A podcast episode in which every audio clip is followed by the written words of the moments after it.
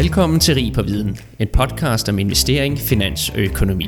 Mit navn er Benjamin Sumofen. Og jeg er André Thormand.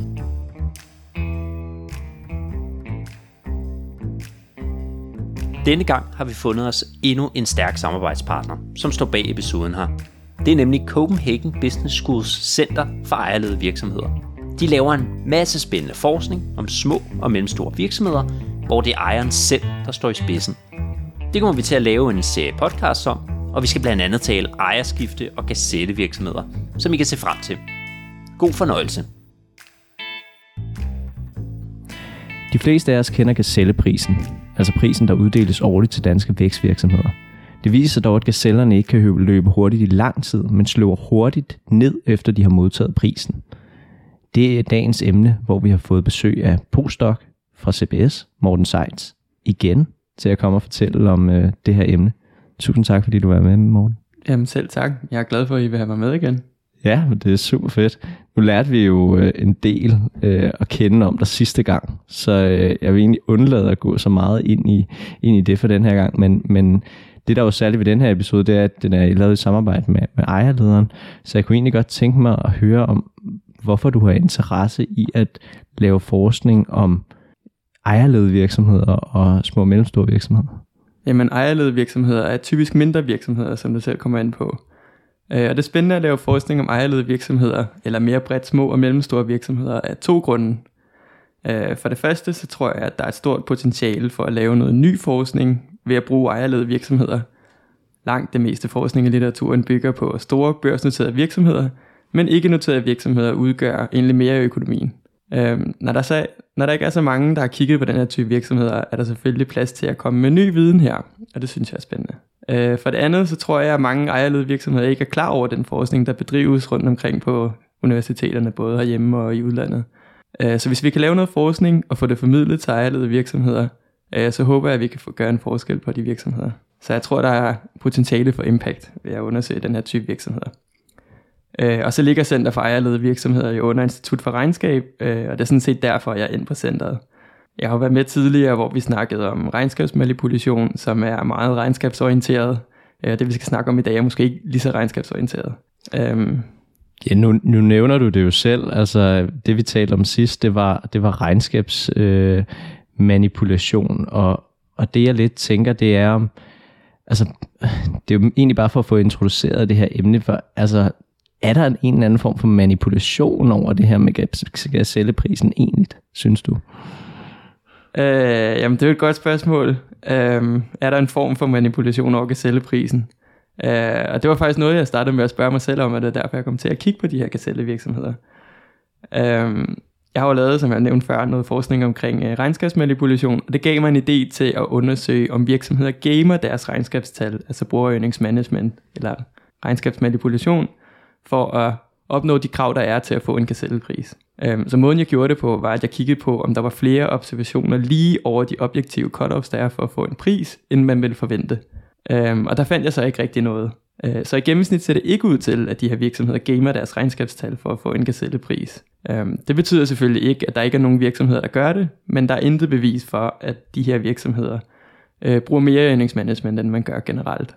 Okay, og, og hvis vi lige øh, starter med at, at skitse de her cutoffs op, som du, som du øh, nævner, altså hvad kræver det at blive øh, klassificeret som en gazellevirksomhed? Ja, det er nok meget godt at få på plads, før vi går videre. Øhm, jamen, gazelleprisen uddeles på baggrund af nogle objektive kriterier, som jeg nævnte før, og det uddeles på baggrund af fire årsregnskaber. Øh, så for at blive gazelle skal man opfylde alle af følgende mål. Øh, man skal have minimum fire årsrapporter tilgængelige. Øh, så det vil sige, at virksomheden skal, leve, skal have levet i en vis periode. Uh, det er det første. Det andet er, at i udgangsåret, altså det første af de fire års rapporter, skal omsætningen være minimum 1 million kroner. Eller hvis der ikke oplyses omsætningen i årsrapporten, så skal bruttoindtjeningen være minu, uh, minimum en halv million kroner. Uh, så der er et størrelseskrav, men størrelseskravet er ikke ret højt. Øh, det tredje krav er, at så skal summen af nettoindtjeningen i de fire år være positiv, så virksomheden må godt have rapporteret et negativ øh, nettoindtjening, men summen af de fire år skal være positiv, så virksomheden skal samlet set og tjene penge over perioden.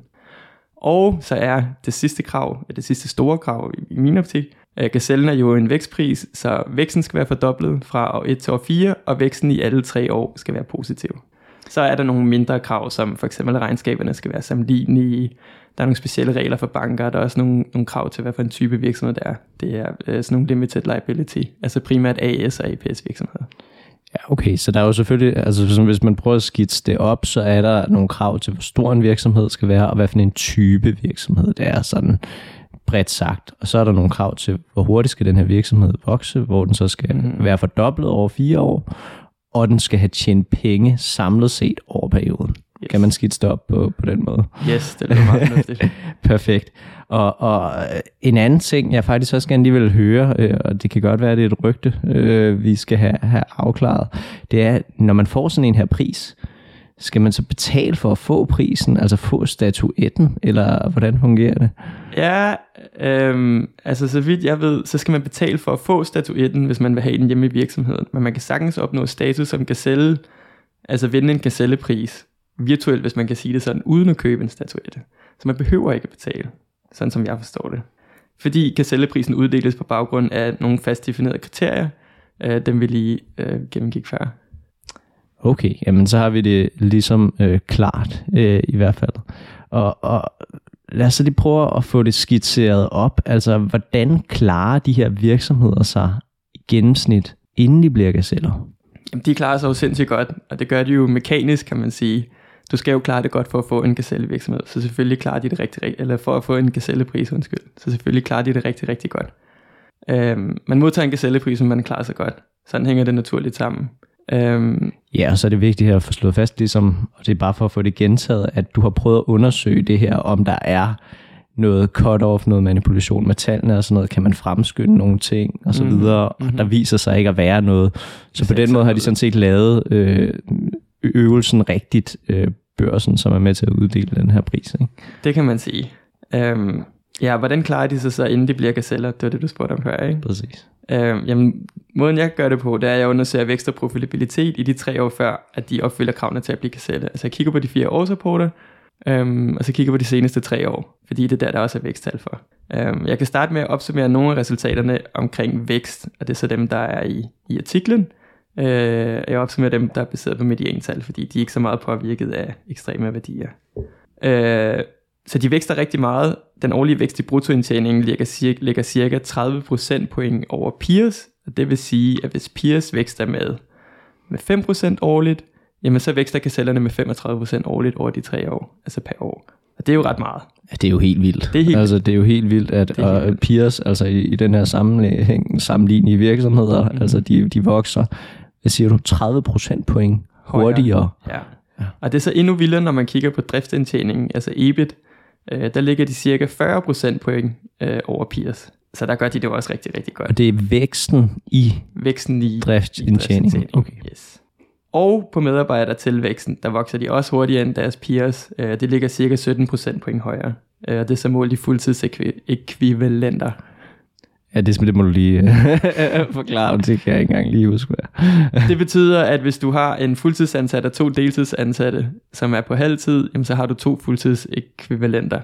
Så man måler, hvor mange, hvis alle sammen var fuldtidsansatte, hvor meget vil det så svare til i antal medarbejdere. Ja, okay. Så det, og det giver jo sådan set god mening at ja. tage det med, fordi der er jo sikkert en del af de her virksomheder, de er jo ikke så, så store igen. Præcis. Nogle af dem, at der, så har de en del deltidsansatte, ikke? og det skal man ja. tage højt for. Ja.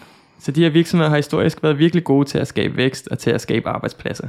Og når man kigger på profitabiliteten, så ser det også rigtig godt ud.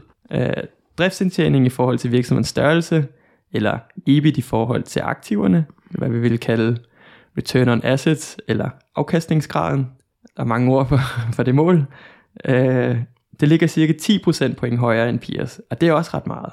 Det er jo helt sindssygt ja, meget. Så før de her virksomheder får en gazellepris, der outperformer de deres peers markant.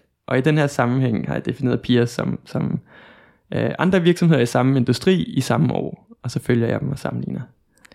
Ja, det, altså, det er jo et totalt skønbillede, kan man sige. Altså, det, det viser jo bare, at, at der er noget i de her gazeller. Ikke? Altså, det er fair nok at sige, at de her, de her vokset helt vildt hurtigt, de her er bedre til at tjene penge, og, og de har forbedret deres evne til at tjene penge over perioden mm-hmm. voldsomt meget.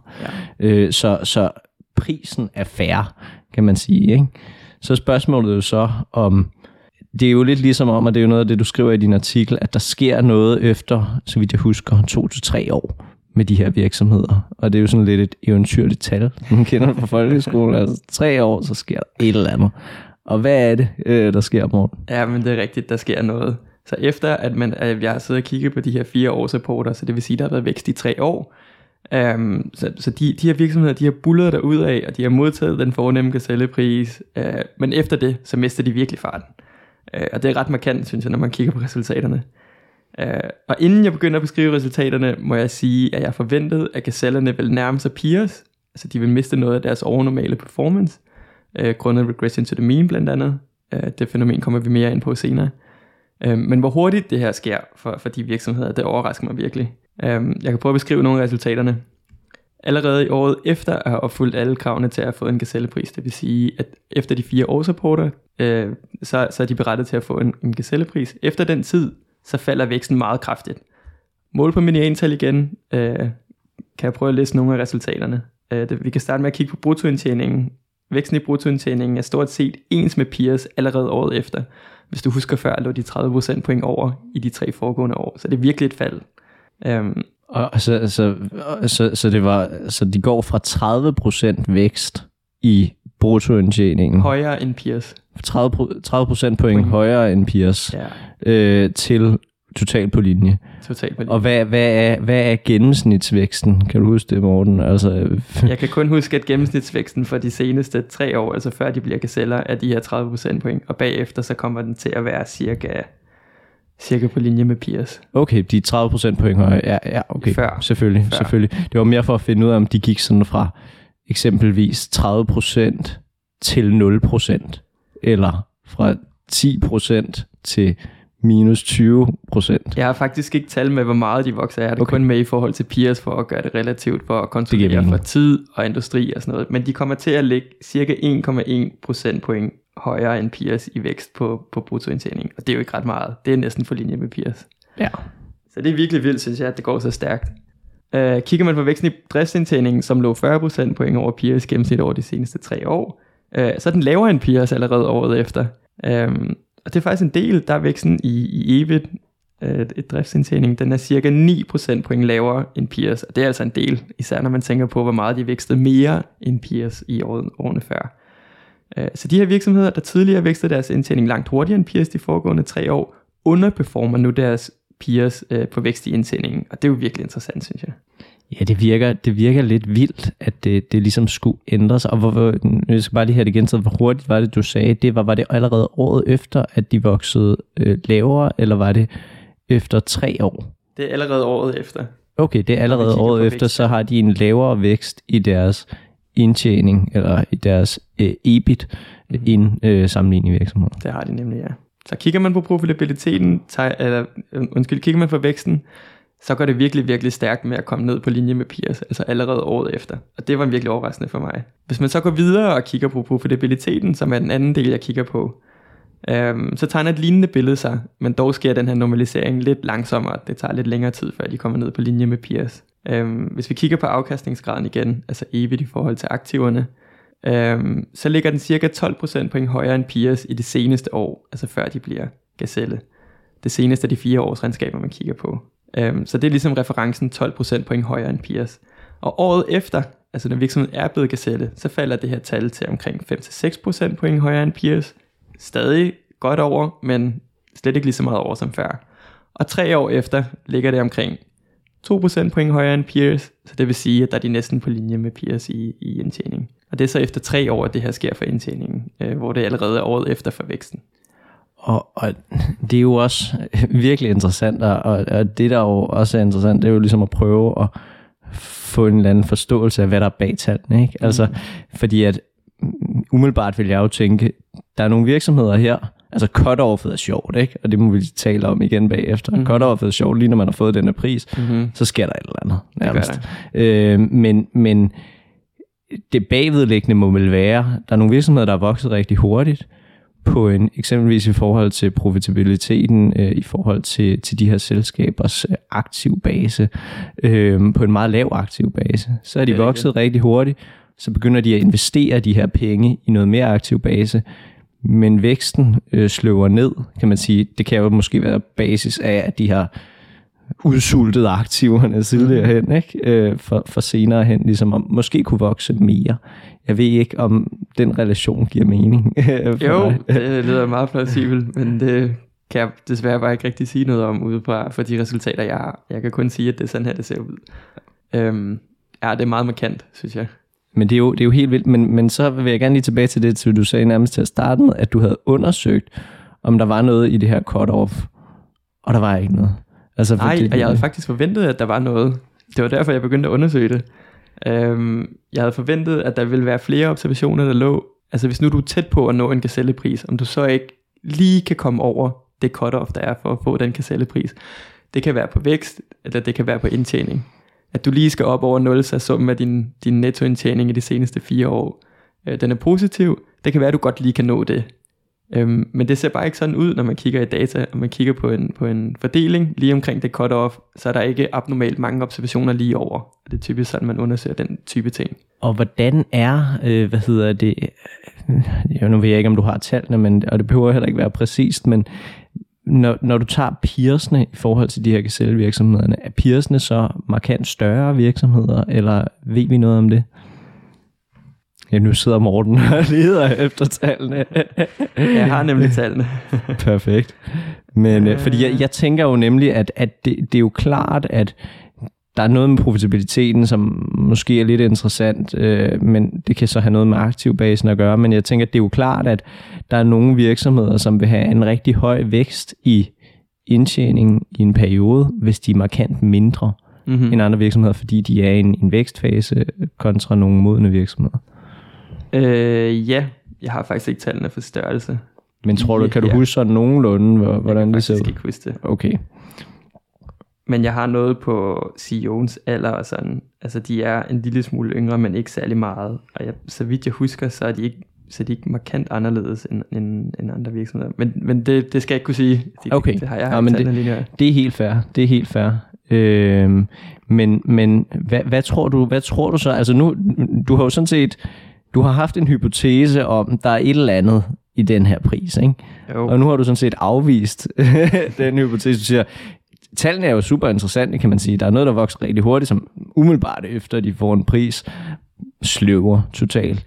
Øh, men øh, årsagen øh, har vi ikke helt fundet endnu, kan Nej. man sige. Har du en ny hypotese? Det behøver ikke være, være forskning, så du behøver ikke have resultaterne på det, men nu har du ligesom afvist den første. Hvad vil, hvad vil din næste øh, forklaring så være? Jamen, øh, jeg kan måske fortælle lidt om, hvordan jeg så kom til at undersøge deres performance efter, hvorfor det lige pludselig var sjovt. Jamen, nu havde jeg jo kigget på, om de lavede regnskabsmanipulation, og jeg fandt jo så ikke noget, og det er jo bare mega irriterende. øhm, så kom jeg til at læse Kahnemans bog, Thinking Fast and Slow. Jeg over det fænomen, der hedder regression to the mean, eller mean reversion. Øh, og det er jo, at ekstreme værdier, de typisk følges af mindre ekstreme værdier i den efterfølgende periode.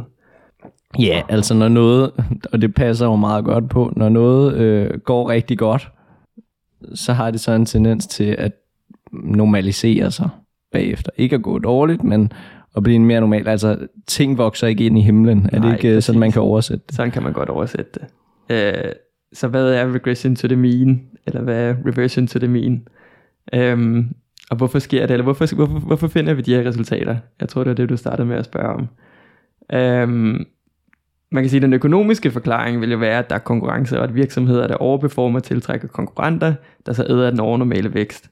Øhm, det er sådan lidt den økonomiske forklaring. På den anden side kan det forklares ved det, jeg lige nævnte med, med reversion to the mean, eller regression to the mean, eller mean reversion, også mange navne. Øhm, det er et virkelig interessant fænomen. Øh, regression to the mean er fænomenet af en ekstrem værdi i en periode. Tid 1 typisk efterfølges af en, af en værdi, der ligger tættere på gennemsnittet den efterfølgende periode. Øhm, så det betyder, at en ekstrem høj vækst i 2020 typisk følges af en vækst, der ligger tættere for gennemsnitsvæksten af andre virksomheder i 2021. Øhm, og det er, kun for virk- det er kun for virksomheders performance, at man ser det. Uh, man ser det også alle mulige andre steder, som for eksempel karakterer. Så hvis du har fået meget høje karakterer i, år, øh, i et år, øh, vil det bedste gæt være, sådan rent objektivt, at dine karakterer falder be- tættere på gennemsnittet i det efterfølgende år. Øhm, det er ikke altid tilfældet, øhm, men det vil være det bedste gæt, som giver dig den mindste forudsigelsesfejl. Øh, eller hvis du har ekstremt høje forældre, øhm, så vil du også selv blive høj, godt nok, øhm, men du vil i gennemsnit ikke blive lige så høj. Du vil komme tættere på gennemsnittet af andre mennesker. Øhm, så det er, et, det er et fænomen, man kan observere alle mulige steder. Øhm, og hvis vi ser en graf med stigende vækst i en virksomhed, jamen så tænker vi jo som mennesker, at den trend, den fortsætter ind i fremtiden. Og så kommer vi tilbage til din historie med, at træerne vokser altså ikke ind i himlen. Øh, fordi det gør den i gennemsnit ikke. Så det vil ikke være det bedste bud. Det vil ikke være dit bedste get upfront at sige, at væksten den bare fortsætter. Så længe der ikke er perfekt korrelation i en tidsserie, så vil man se det her fænomen. Og det er noget, vi mennesker bare simpelthen ikke kan lide. Altså det, det er ikke intuitivt at forstå regression to the mean. Det er bare ikke særlig intuitivt, så derfor er det, er det, er det svært at tage med, når man sidder og laver forecast som analytiker for eksempel.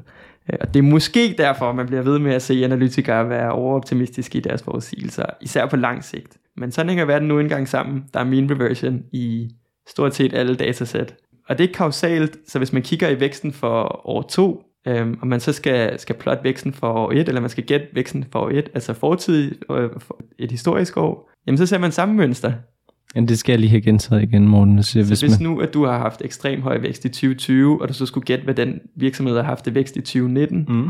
jamen så vil du igen se mean reversion, at en ekstrem værdi i 2020 har været fuldt, eller ikke fuldt, men er, der har været en mindre ekstrem værdi året før. Så okay, så det går begge veje. Det går nemlig begge veje, så det er ikke kausalt, det er ikke kausalt i tid.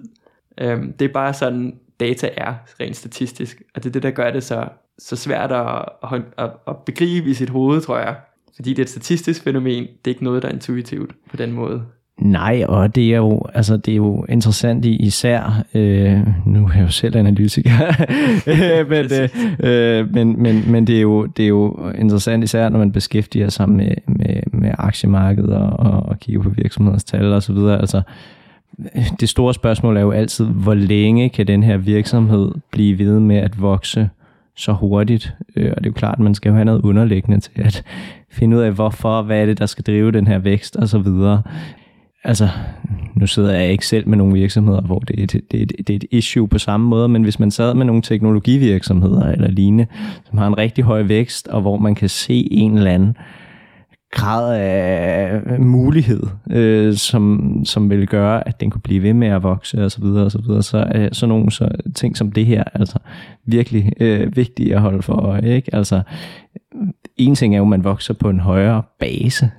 altså simpelthen, det, det er, du skal, du skal klare dig øh, endnu, endnu bedre, end du gjorde øh, på et svært år, kan man sige, ikke? sammenligningsmæssigt. Mm. Mm. Øh, og en anden ting, det er jo også bare, at netop som du siger, øh, tingene har tendens til at blive normale. Altså, og det har de. og det glemmer man mange gange. Men, men øh, nu, nu nævner du det her som, og det, at det her er jo, en, er, jo, er jo en virkelig god reference i forhold til de resultater, du kommer frem til. Men cut-offet er jo stadig interessant, kan man sige. Ikke? Mm-hmm. så, så du har fundet noget, som siger dig, det der vokser hurtigt, det, øh, hvad hedder det, har en tendens til at blive normalt. Og det ved vi, det bliver. Det viser dine resultater. Mm-hmm. Men året, hvor det bliver normalt, er jo stadig virkelig underligt. Det er virkelig underligt. Men jeg tror, at hvis man lavede det over, lad os sige, et års vækst bare, og man sagde, alle dem med vækst over 50 procent, lad os sige det, de vil få en pris. Eller vi, vi, dem, dem tager vi ud i datasættet, og så ser vi, hvordan det går dem næste år. Jamen, så tror jeg, vi vil se samme resultater. Men ser vi egentlig mean reversion i øh, his, øh, i, i tiden før de får prisen. Altså for eksempel i, nu er det jo en fireårig periode, man mm. måler over, så rigtig høj vækst år mm. 1, lidt mindre 2, 3 og 4 osv. Det har jeg faktisk ikke kigget på, men øhm, det gør man nok i gennemsnit, hvis man kigger på alle virksomheder. Men for de her virksomheder, de er jo udvalgt mekanisk, at de skal have haft høj vækst i år 1, 2, 3.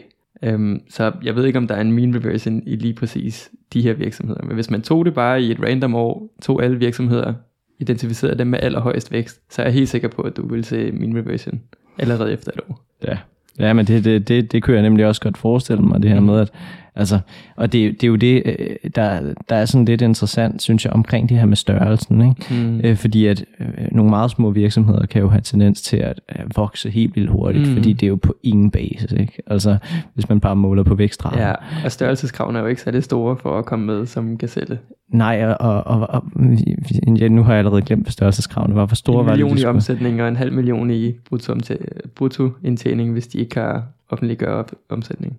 Okay, og det er jo virkelig ikke særlig meget. så, så man må jo ligesom antage, tænker jeg, eller mit gæt vil nok være, at de her virksomheder er en del mindre end deres sammenlignende virksomheder, fordi ja.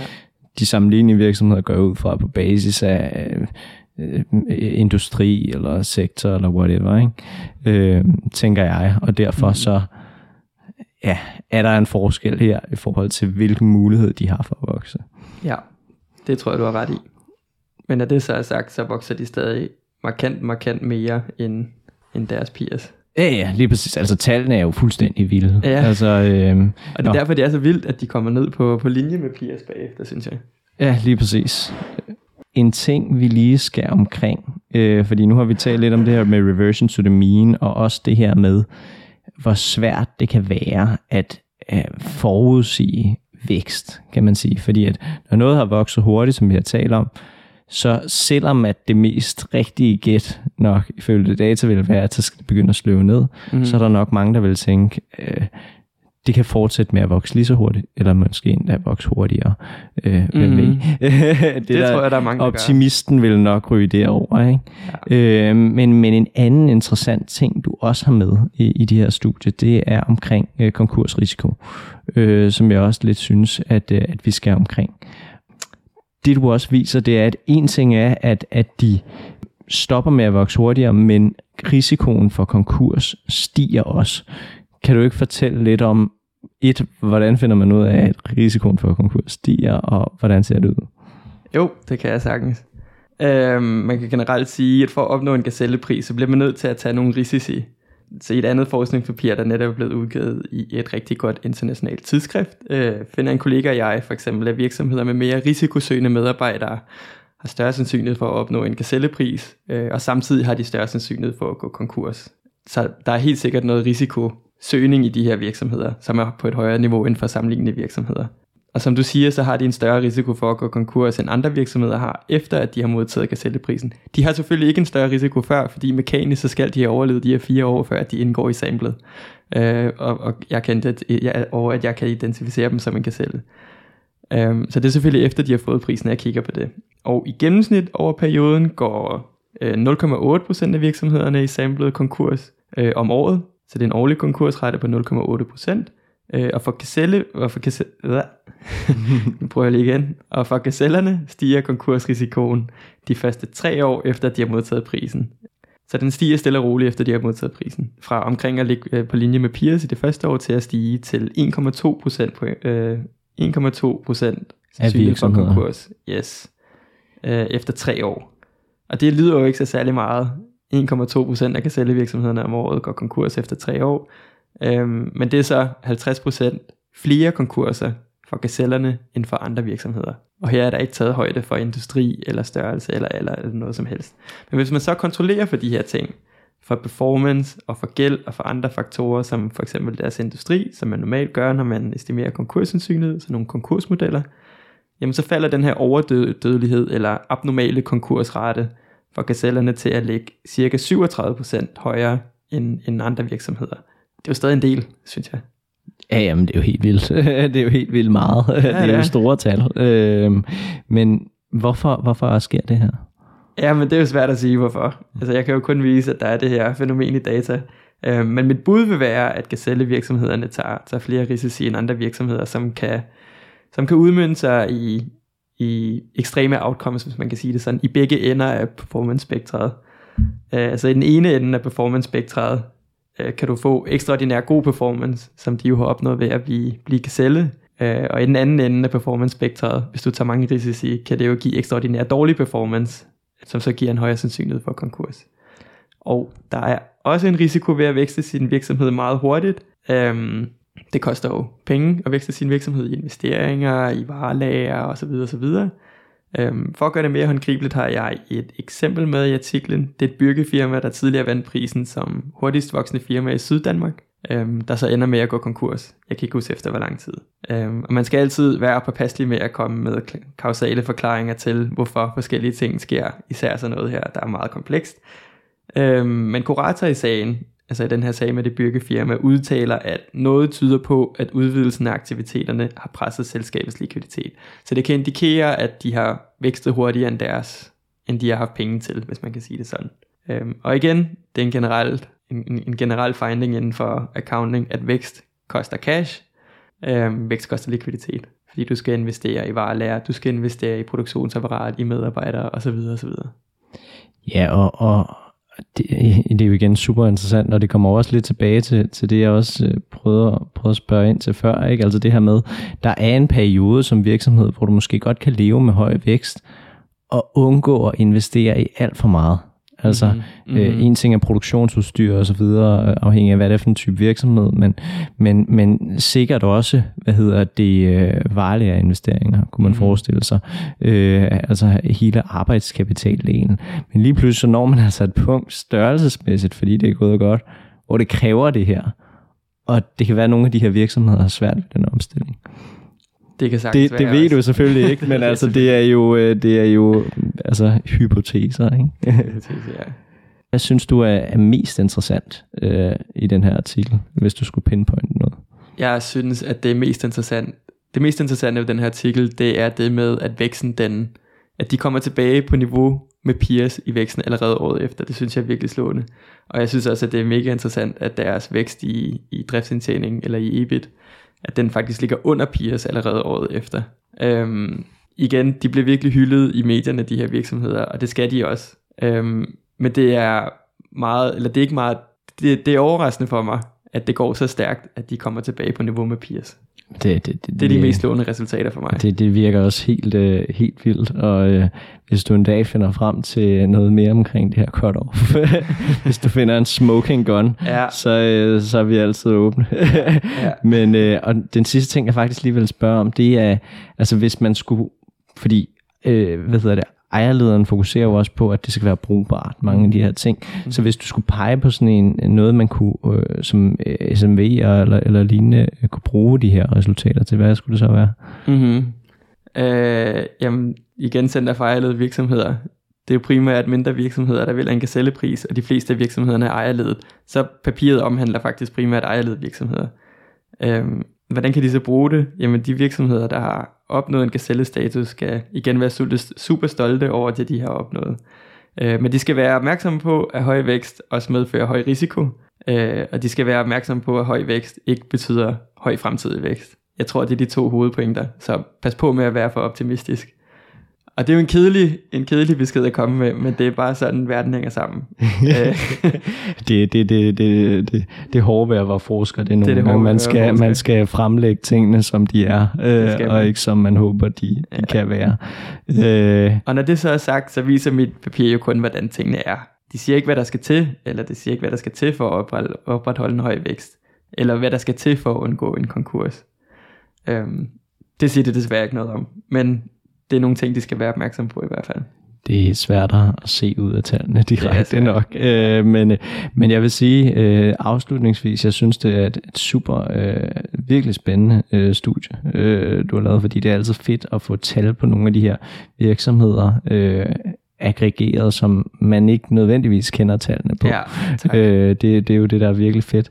Er der noget sådan sidste, du vil, du vil tilføje, Morten? Ja, jeg kan måske tilføje, at nok er resultaterne relevante for, for Gazelle, eller for, for ejerlede virksomheder og for Gazelle virksomhederne, men de er også relevante for outsiders. Jeg synes nok, det her er de mest relevante. Uh, lad os sige en investor, som ser sig lun på at købe sig ind i en Gazelle virksomhed, eller en bank, der skal yde et lån til de her stærkt performende Gazelle virksomheder. De skal selvfølgelig være opmærksom på, at en gazellepris ikke er en indikator for høj vækst i fremtiden. I hvert fald ikke i gennemsnit. Um, det synes jeg er vigtigt at have med sig. Det øh, kan jeg kun være enig i. men, øh, men, men, men ja, så afslutningsvis vil jeg bare lige sige, at, øh, at øh, der er et nyhedsbrev inde på ejerlederens hjemmeside, som, øh, som I kan signe jer op til. Øh, så, øh, så gør endelig det, øh, hvis, I, hvis I kommer derind. Og ellers så vil jeg bare sige tusind tak, fordi du vil være med, morgen. Jamen tak, fordi jeg måtte være med igen. Det var en fornøjelse. Det var virkelig spændende. Og øh, ja, vi snakkes ved. det gør vi. Tak for, at du lyttede med til Rig på Viden. Jeg håber, at du lærte noget, og hvis du nu synes godt af vores podcast, så kan du støtte os ved at følge den på Spotify eller skrive en anbefaling på iTunes. Inden på LinkedIn, der kan du følge André Thormand, Benjamin Somofen eller Henrik Fode Rasmussen. På genhør.